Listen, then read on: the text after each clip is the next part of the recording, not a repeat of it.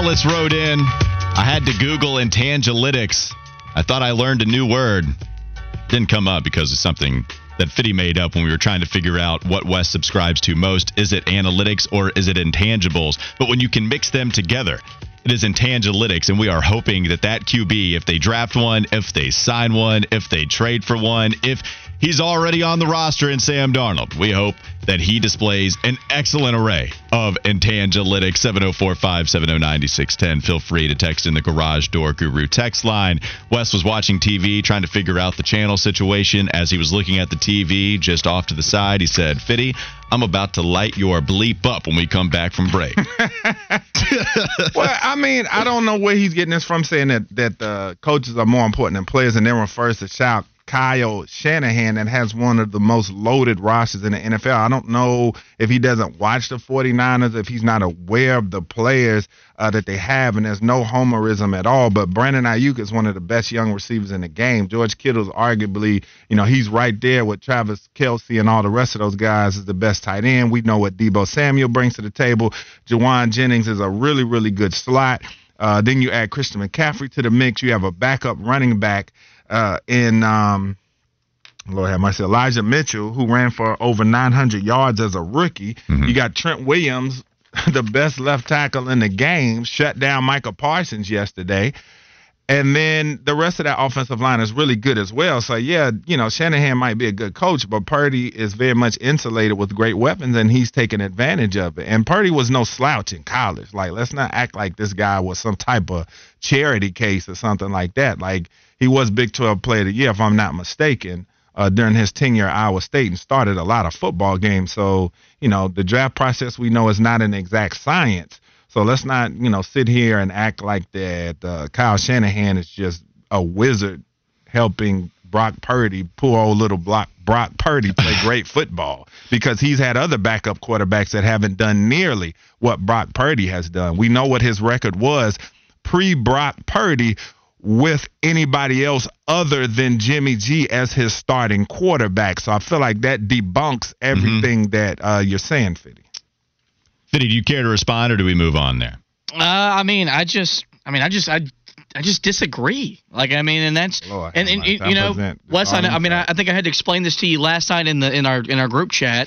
Opinions change. Oh, it's a week-to-week league. It's a week-to-week league, and opinions change from week to week. That's what we do here in sports radio. And I think TC really put it best when he texted in, Fitty is basically saying don't draft Matt Corral for the second straight year. That's pretty much all I'm saying. Wait, but you're one that wants to give Matt Corral a shot. I do. Yeah, I mean, or you just... So why are we not drafting him? Why can't we draft him again if you want to give him a shot? Because I want to give the guy you actually drafted a chance to prove if he can play in this league.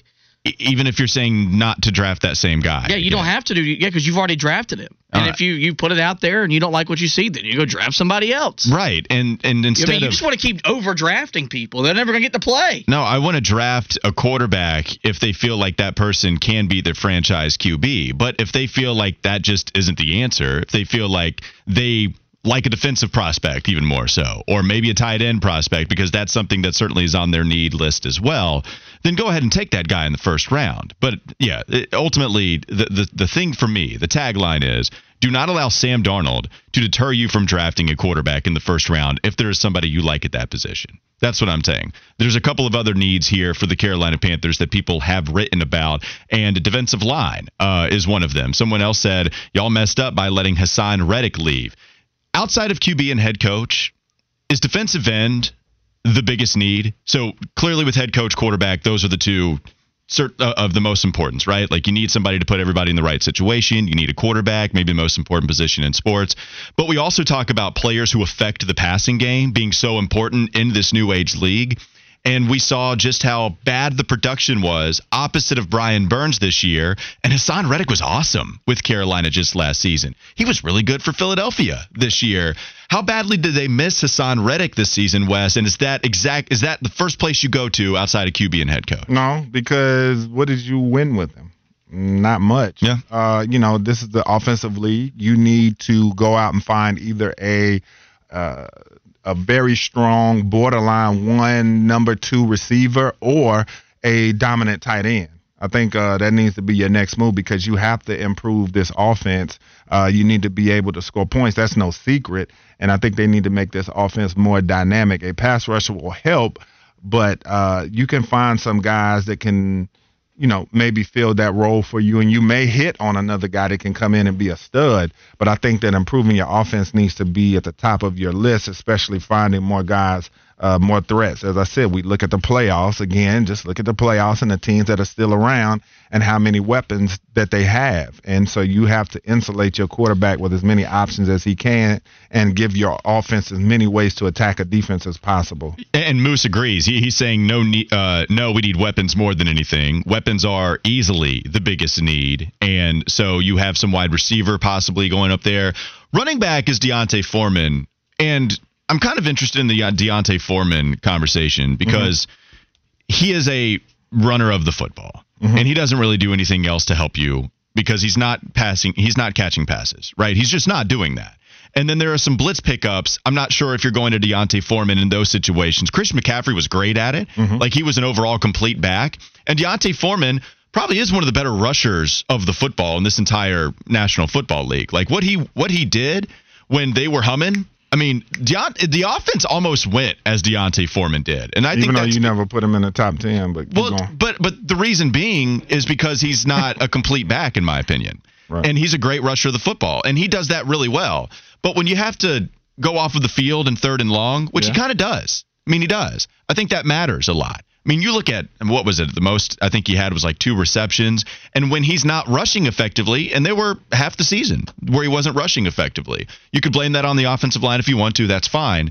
But some of the other better running backs in the league can still have their impact felt by being a third down back on 3rd and 5. And you have a pretty obvious passing situation. Sometimes Ben McAdoo would go to the run, but more than not, you're going passing situation in 3rd and 5 or beyond. That running back with Deontay Foreman is not going out to catch anything other than a screen pass that is heavily screened for him, where McCaffrey, you didn't have to do that. But maybe you could say, all right, McCaffrey's an outlier. He's fantastic. Could you get anybody else? Man, Chuba Hubbard, I don't think by any stretch of the imagination, separated himself as this fantastic third down back. And yet I would still trust Chuba in a passing situation before I'd trust Deontay. And so that's not to disparage him as a player. I'm telling you. Dude is an amazing rusher of the football. But to me, I still think running back, at least in that pass-catching area, is kind of a need for this Carolina Panther team in order to do exactly what you said, help the quarterback. Yeah, I think it can be for sure. And I get your point about him not being able to be that dual threat back that you're looking for, because it does at times tip off the defense as well too. Like, teams are going to know sometimes, okay, they got Foreman in, they're going to run the rock. So I think it will help to bring in somebody else, but we know that he's part of the identity of this team, the DNA, so to speak, that they always talk about. And I think he should be a part of their future plans with the way that, you know, he came in and was able to do what he was able to do. And I think where he could help, even if he's not that great of a pass catcher, is that with his rushing ability that he can throw off the defense in the play-action game. He can stick it in his gut, and teams can think that based off tendencies, and they pull it out and go down the field or make a big pass. So I think he has value, you know, even though he may not be the greatest receiver outside. It's why I would have loved – you make the trade. I'm very happy with the trade for McCaffrey. It makes sense for all parties, even from a standpoint for Christian. It's awesome to see him getting deep into the playoffs with the 49ers. But it would have been fantastic to see both of them in the backfield. Can you imagine the unpredictability of that offense having Deontay Foreman and McCaffrey back there, right, who both could rush? But then let's say you play action with Deontay, and then McCaffrey's out there to be a weapon for you as well. And then you're hoping Terrace Marshall improves. You're hoping that DJ Moore can continue to produce at a high level, even though it didn't happen this past season. I put more of that on the quarterback. And when Sam Darnold did play, to his credit, he allowed DJ Moore to eat a lot more than Baker Mayfield did. And PJ had his spots with DJ Moore as well. But it was Sam Darnold looking for their number one option. How much do you believe in Terrace Marshall as a guy that can improve? And do you kind of want him to be your third receiver next season by investing somewhat highly in another weapon opposite of DJ? I think a lot of receivers are coming in now just with the way these kids are coming up, playing in the 7-on-7s, et cetera, et cetera, summer football. I think a lot of these receivers are coming in more ready now than ever. We've been seeing that with the Jamar Chases, the Justin Jeffersons, and guys like that coming in, making impacts immediately. So I think the time has kind of come to an end to try to see if he is the number two guy. I feel like he would have shown it. He had ample opportunities throughout the second half of this season to show that. I think if you want to keep him around as a three, maybe so. But I think you have to go out and find a guy that's going to make this offense more dynamic at the number two receiver spot. Yeah, tight end, wide receiver. I'm cool with all of the weaponry. I'm cool with everybody that you could potentially get to help this quarterback. Bradley Bozeman is also going to be interesting here because he's a better run blocker than he is a pass blocker, but he's a pretty good center in the NFL, and I wonder just how under-the-radar priority he is. I think that's something I would put up there. Yeah. And the other under-the-radar priority I would put up there, too, before we go to break, Austin Corbett suffered a big-time injury at the end of the season, and I think he was a big reason as to why your offensive line had a drastic improvement from what they did the year prior, right? Like, or vast improvement, vast improvement from what you had just the season prior.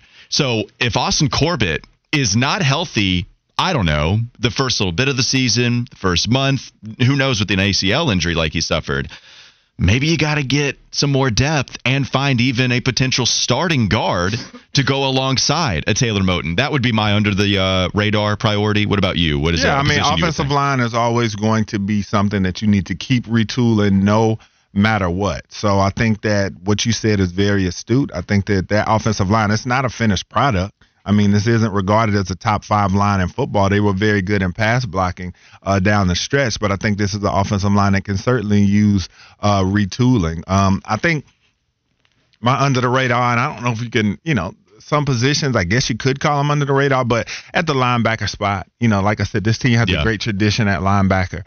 And so, you know, it would behoove them to go out and find a guy that can really make that impact for you. Like they always say, defense is always great up the middle.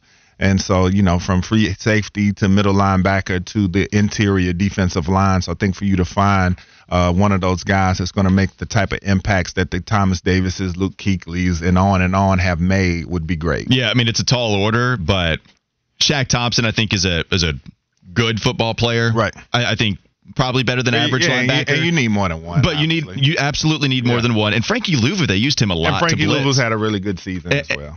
But to your point, I think they're a little bit different. Louvu, I kind of use as a queen on the chessboard, where you can just put him in a lot of different situations, especially rushing the quarterback. I kind of want your typical Mike linebacker that's able to tackle, and even with Shaq having that ability once upon a time to run sideline to sideline. Something that he struggles with every now and then was shedding blocks, and you know, we'll see if they can get a linebacker that can get closer maybe to some of the legendary LBs that they've had with this organization. We have a couple more segments to go.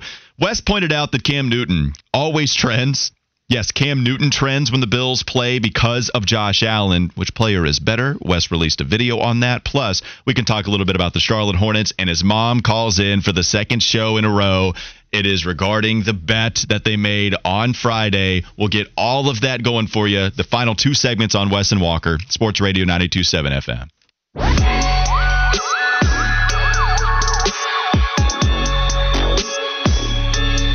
I'm back, you're back, we're back. Wes and Walker, WFNZ 92.7. Every time we talk Niners on here, Nipsey Hussle is playing. I'm starting to like that. You know what I'm saying? Mm-hmm. I don't know if that is on purpose or if that's just how it works out, but either way, it works out for the better. Well, Nipsey Hussle off the Slauson boy, too, to bring in to talk about my Niners' big win over the Cowboys. So we know that me and my mom had a bet on this game. She came on the station on Friday to talk about it, break it down. She's hanging out on the line right now, and it went well last night. I did not let out a lot of expletives. I only said one during the game. I didn't get that mad last night, but I was a little edgy at times during the game. Like, my girl was there, my mom was there, you know, my son is in there, and they're all bothering me, doing stuff, messing with me while I'm trying to watch the game. And at some points, I go and lay in the floor so that people, you know, aren't going to touch me or mess with me and stuff, because I'm a little leery about how this game could turn out, because, you know, in the playoffs, anything could happen. But at the end of the day, you know, it started to set in on my mother that her team was going to meet their demise. Right. And afterwards, which I had a couple of victory glasses of wine and relaxed, and we rehashed the game. And so she's on the line. Mom, you could tell them your experience yesterday, because at times you thought, as you stood up with hands in the air and telling me how great Dallas was and excited about how the game was going, you thought at some points that it was you guys' day, did you not? And a little bit. But first off, when I was standing up and stuff, I still knew we had Dak.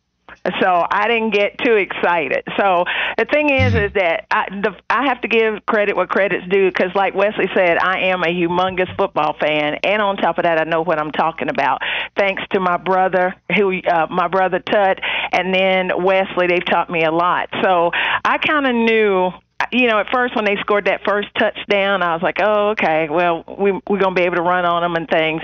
But then Dak happened. And when he threw that first pick, I was like, oh, this is not going to end well. And then when he threw the second one, I was just like, I think we're done. And then when Pollard got hurt, I was like, I just don't see us winning, because we got in the red zone several times, but we couldn't score, and you can never put a team away just by field goals. So Wesley and I did pretty well together when we were talking. We didn't really say anything ugly, because we're both really football fans. So we just don't, because we don't like each other's teams, just sit up and say any old thing. We go by fact. But now I am getting ready to say something ugly about, what's that player's name, Trent Williams? Yeah. I'm getting ready to say something real ugly. His mama didn't teach him right. She didn't raise him right. Because first off, Wesley showed me the video of him coming out against Seattle, sticking up his fingers and talking junk and stuff, his middle finger. So I told Wesley when I made the video last night, I said, you know, I'm not going to make it completely nice. And I said, Trent Williams, I said, listen, young man, I don't think your mother raised you right. I just don't. Yeah, and he started up the smoke yesterday before the game, him and Deebo with the kicker, and he was cussing out the Cowboy coaches and stuff. Yeah, too, so, he hasn't been raised right. He you know, he needs some more manners. But anyway, I will congratulate the 49ers, and between the two teams playing, between the 49ers and the Eagles, I hate the Eagles more, but then I don't want the 49ers to get to the Super Bowl. They've been, I mean, you know, get there, because they've been a bridesmaid here in the last couple of years. They haven't been the bride yet. So I'm hoping that they'll lose, but if they do go, I'm definitely not cheering for them as a Cowboy fan. But I will say this about Dallas. Deke and Zach need to be fed somewhere else. It's time for them to go. I cannot stand Dak. I don't know how he's making $40 million a year. I cannot stand him. And I hope every single station in Dallas, Texas will be playing by NSYNC, Bye Bye Bye. For all week. All week. Well, in the Bay, we're smoking on that Cowboys pack, man. I can't wait for that lunch in the Trent Williams jersey. I'll send him that video as well. Oh, by the way, guess where I'm going to take him to lunch now? I'm taking him straight to somewhere where his blood pressure will be high. Yeah, there you go. Yes. Make that blood pressure high. Although I feel like it's going to be better food. He might like it. I'm not sure what the best place. He might. But listen, I do want to say something, because I've been listening to y'all today, and I heard y'all talking to Steve Smith, and I want to let y'all know something about Steve Smith. He and I have something in common. We are both advocates for mental health and wanting to make things better.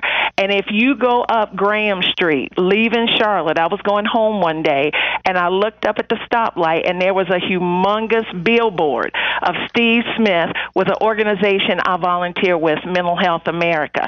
And I was very proud to see that, because in the black culture and with men and with sports, that's something that a lot of times we don't talk about. So I wanted to say that about Steve Smith, and I am proud that he and I both are on the same side, fighting to bring awareness to mental health and getting rid of the stigma and helping people who are struggling, you know, in silence. So That's it. I still am a Cowboy fan. I'm not going anywhere. But I'm telling you, it's been bad for my mental health to be a fan of the Cowboys, really. Well, all that's good, but we still smoking on that pack, though. Oh, whatever, Wesley. You can enjoy that for right now, but when you sitting up crying in a week. No, we won't be. Okay, we're going to see. We're going to see. We're going all the way. It's in the stars. Rihanna's doing a halftime, and my Niners are going to win the Super Bowl. It's going to be just tremendous. I just hope and pray that they lose, because I don't think I could live with you. Yeah, because I'm buying all the merch, and we hanging it, and everything's going to be going on. Oh, my God. Yeah, see what I have to put up with y'all every day? Honestly. Now I do, yes. Yeah. So, no, and I think Fitty does as well. Y'all only have to put up with him whatever so many hours of the day. I have to put up with him every day. See, I think it, too, I will get, hopefully they can have it to where you might not be able to buy the DVD, but have it to where you can buy it virtually, the championship video, the championship season video, you know what I'm talking about? And I might just have it playing at all times, like it's 49er headquarters, even when I'm gone. I got a pie in the oven. I got to go. I got to go. That's all right. All right, Ma, hold it down. Hold that L. I'm glad she didn't answer that. I'm glad that she was gone and she didn't have to respond to hold that L. I'm so glad she was gone after that. Yeah, man. You know what I'm saying? So it was a good win, but on to Philadelphia and bigger fish to fry.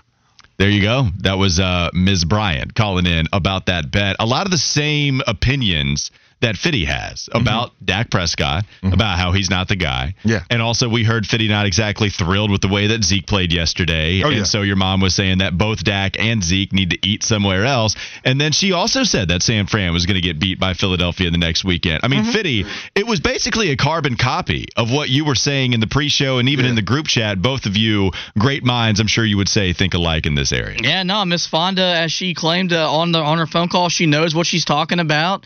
Dak's a loser, Zeke's a powder, and the Cowboys lost again yesterday to a team that's going to go on the road and get its ass kicked, and that's the most depressing part of the whole thing was that that game was there for the taking. That game was vulnerable, and we weren't good enough and tough enough or smart enough to find a way to get a win on the road, and that's who we've been in my entire lifetime. All unstoppable team that scored 22 points on the Giants in the last week of the season, but they're just unstoppable, man. Let me tell you. They scored 38 on the Giants this week, 22 the last time they saw them. But, man, I tell you, those 49ers, they hadn't got a chance. Keep it coming. Keep it coming. So we have actually a lot of Carolina Panther content to get to as the week rolls on. I did want to mention the Charlotte Hornets this weekend based off of their win against Atlanta. The trade deadline is propping up, and so maybe we can focus a little more on Kellen Moore, who did not do a good job play calling in this Dallas Cowboys contest.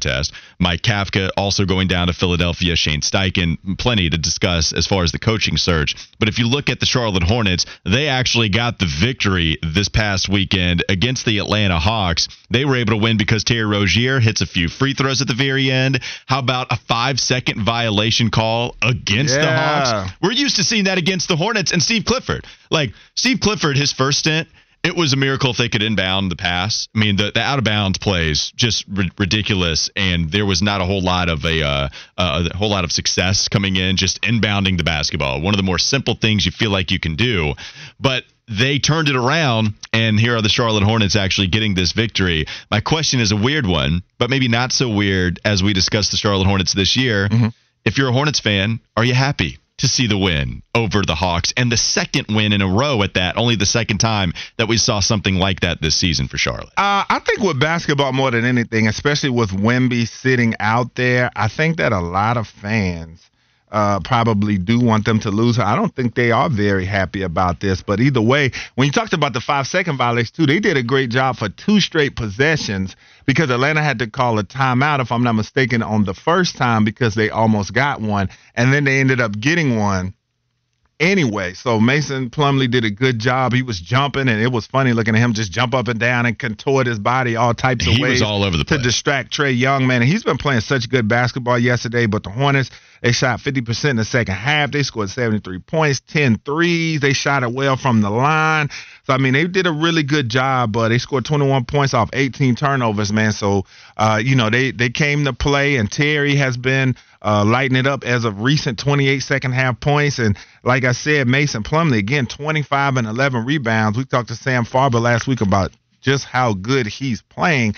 And so I think that he and Terry both are doing the Hornets a big favor, playing the basketball they're playing, because when trade deadline comes around, these are two guys that are going to be wanted, and teams may pay a good price for them. If you look at the past month, so since the calendar switched from 2022 to 2023, there's been 10 games that the Hornets have played.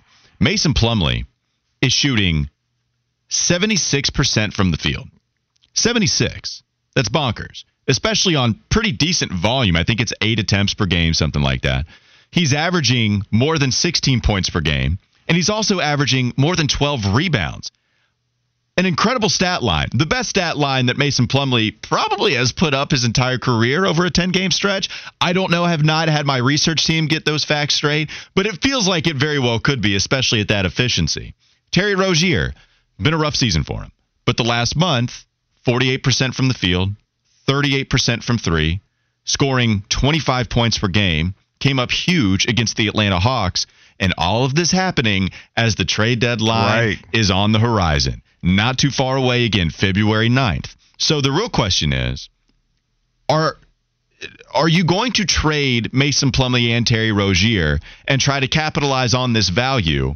Or are you going to regret this if these players leave the organization via trade? Could this be something to the effect of Chris McCaffrey maybe light? Even though we like Chris McCaffrey having success here in Carolina, I don't see any anger or hate. I think most people like to see McCaffrey have this type of success. But a lighter version of that, would you regret losing a Terry Rozier or a Mason Plumlee if they're traded? I don't think so. I think at this point, especially if you can get a good haul, i.e. some draft picks or get some good young players back, some good young prospects, I don't think that they will, because at this point, the season is a lost cause. I mean, it's like, if they did turn it around, what are your real expectations? Do you really think they can get up in the AC? Do you really think they could avoid the play-in game? No. So I think at this point, you want to try to get all you can out of this roster. And so I think that they're doing the Hornets a big service by playing as well as they're playing, because teams will start to up that price that they're willing to pay for those guys, especially Terry Rozier. We've seen that the Lakers want him or have wanted him at points during this season, and there will be some contending teams that will want him that won't necessarily care about draft picks because they feel like they'll be drafting low anyway. And so I think that Terry and Mason are going to help the Hornets in more ways than one. Yeah, and I don't think they're going to have a Christian McCaffrey type impact for another team. McCaffrey is one of the best players. He might be the best player at his position in the NFL. Nobody is going to accuse Terry Rozier or Mason Plumlee being that. But the way that Mason could affect a team, maybe there is a squad that needs some important big man minutes off of the bench. If you look at total points added, it's actually an analytic, an advanced stat that NBA Math, Adam Frommel, those guys with NBA Math that has since turned to Sports Math, they created this stat, and it's a catch-all. It tries its best to evaluate how players are doing well, not unlike a PFF grade, although it's just a specific stat rather than all these stats coming in to dictate a grade, right? Mason Plumlee and LaMelo Ball are the only ones with a positive total points added, and Mason Plumlee offensively and defensively. If you would have told me that Mason Plumlee, with any advanced stat, in a catch-all, right, where it considers a lot of things, would be the only guy in the top column for the Charlotte Hornets team, if you would have told me that at the beginning of the season, I would have looked at you sideways, man. I mean, I did not want Mason Plumlee to be a part of this team. I wanted to trade him, try to capitalize on value. I still want that to happen. But I got to give it up for him. I mean, the way that he's played this year, given all the circumstances, no, the Hornets aren't winning. And when Mason is one of your better players, then, of course, the Charlotte Hornets aren't going to rack up a whole lot of victories. But I do want to give him some props, and even Terry Rozier playing better as the season has gone on, certainly this past month. Yeah, man. So you got to love what you're seeing from these guys, the veteran players. And, you know, I mean, what do you think about them getting wins? Do you like them getting wins? I got to tell you. No. The fandom in me was kind of hoping the Hawks would figure out a way to win that one. I'm not worried about it right now, but it would be really bad if the Hornets won enough to be the 5th or 6th worst team. It looks like there's a pretty clear worst four franchises in the NBA. It's the Spurs, it's the Rockets, it's the Pistons, it's the Hornets. Those are the 4 worst teams in the NBA right now. But Orlando could be in a situation where you start to lose a lot more games. And maybe Charlotte, who brought back Gordon Hayward. LaMelo is doubtful, as the last I saw it, doubtful for tonight's game against Utah. But if they bring back LaMelo, if Gordon somehow stays healthy, Terry continues to play like this. I mean, Wes, That's just good enough to get yourself a 6th or 5th worst odds and also not come anywhere close to making the play-in. And that is the worst spot you could be in. You'd still get a good player, but you're not going to give yourself as good of a shot to get Wemby or Scoot Henderson. And that's how I would be mad about it. Like, I understand tank culture has infiltrated the way we view sports in a negative way in a lot of different areas. I get that. But at some point, you got to lose these damn games, man. At some point you do. That becomes a valid argument. And with this team not reaching the play-in at the end of the year, they're not going to do it. The Eastern Conference is really strong, and it's something we knew coming into this season. If they win enough games to be the 6th pick in the NBA draft, I'm going to be mad. The fact that you could have had a better shot at Wemby and you won a lot more games, yeah, I'm going to be frustrated. I'm sorry. That's just how it's gone this season for the Charlotte Hornets. Let's get to the last Fitty Flash of the day. I think only the second one, too. Haven't gone to him a whole lot. What you got for us, Fitty? What was that stat you referenced about Mason Plumlee and LaMelo Ball? Total points added. So a useless stat like block rate percentage that you use on Friday when arguing P.J. Washington? I can go to the traditional stats for P.J. if you want. Okay. The Lakers have made a deal. No, I guess is what the answer. With the Washington Wizards for forward Rui Hachimura, mm-hmm. And they traded away Kendrick Nunn and 3 second-round picks. With this deal, how do you think this impacts the Hornets doing business with the Lakers at this upcoming deadline y'all were just talking about? Yeah, I mean, I think with trying to get some of the details in front of me, but with the Wizards selling, I'm not surprised. And with the Lakers acquiring something, I just felt like the Lakers, after winning a few games in a row here recently, them starting to play better, it might give them the faux reality in their heads that, hey, maybe we can actually contend or something like that. And they didn't really have a choice because they don't have their first-round pick. So I'm not necessarily surprised to see this. What about you? Yeah, not at all. I think that, you know, they were talking about wanting Tier, but I think a lot of teams are going to want, because the Lakers do have a first-round pick, right, but they won't give it up, and that's been one of their problems. They have one that LeBron's been so mad about them not giving up. They have 2, but they're later on, like 25-27. Right. The first-round pick for this year belongs to the Pelicans because of their trades. Mm-hmm. So, you know, I don't think the Lakers are going to be able to do a ton to improve that team. Yeah, and Kendrick Nunn hasn't really done a whole lot for the Lakers after they thought they might have to rely on him, losing a Malik Monk, bringing in a bench scorer hasn't really happened for them this year. All right, last segment, it's the walk-off. Coming up next, Sports Radio 92.7 FM.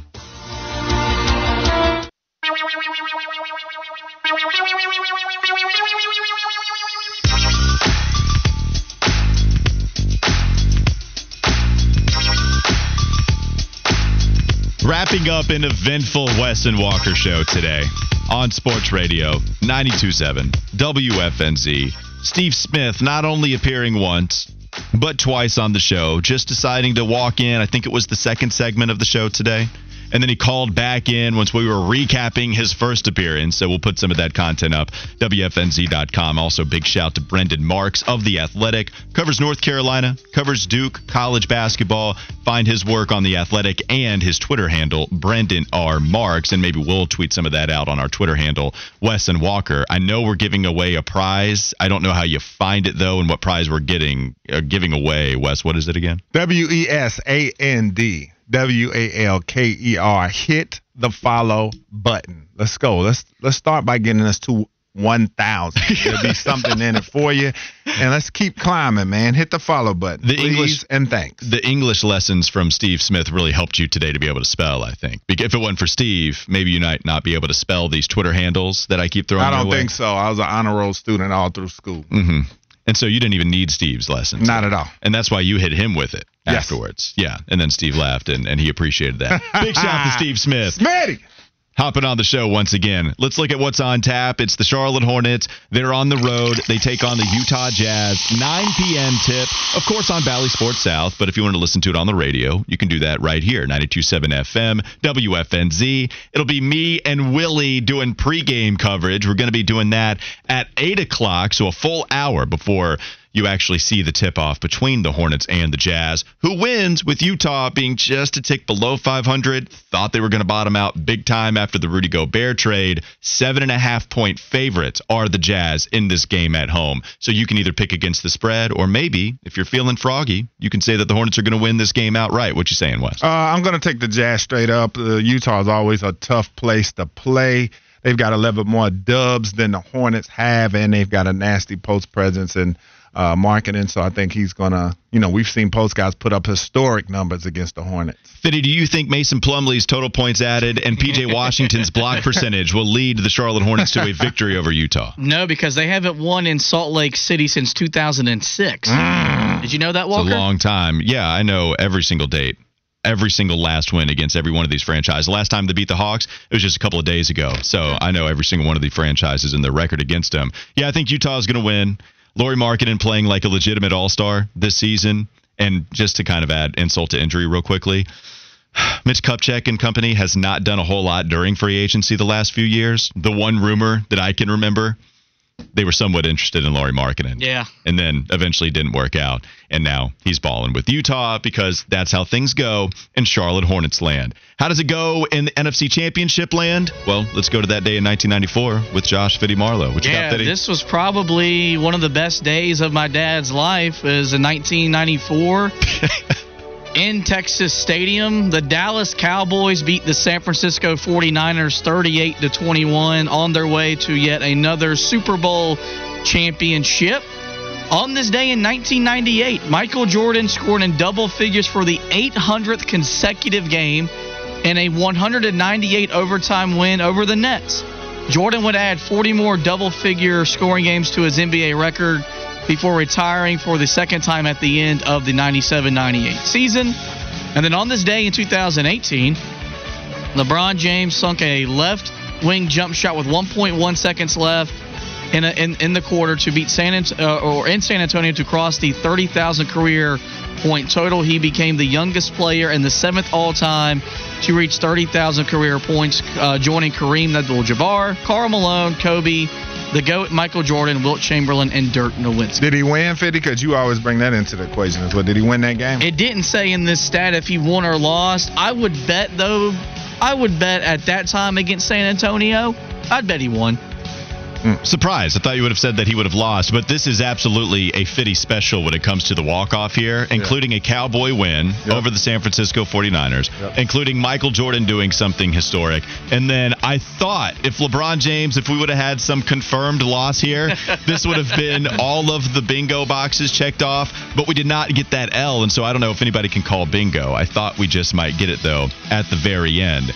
I do want to go with some trivia here to end the show.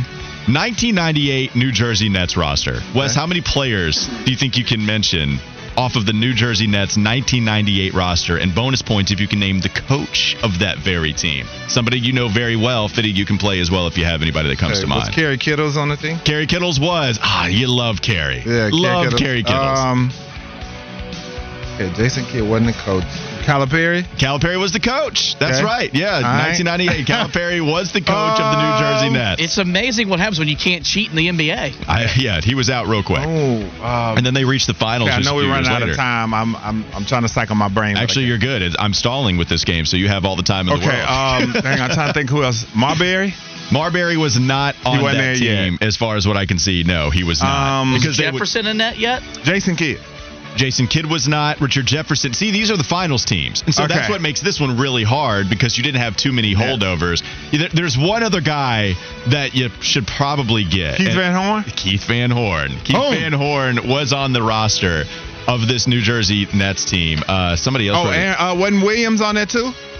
Yes, he was. Jason Williams? Yes, he was. It's starting to come back to me once you said Van Horn, it started to come back to me. Spence wrote in Kendall Gill, a Hornet grade as well. Yeah, that was my guy. Sam Cassell was on this team. You're talking about white chocolate Jason Williams? No. No. We're talking about they ended up getting in trouble for Or we won't bring it up.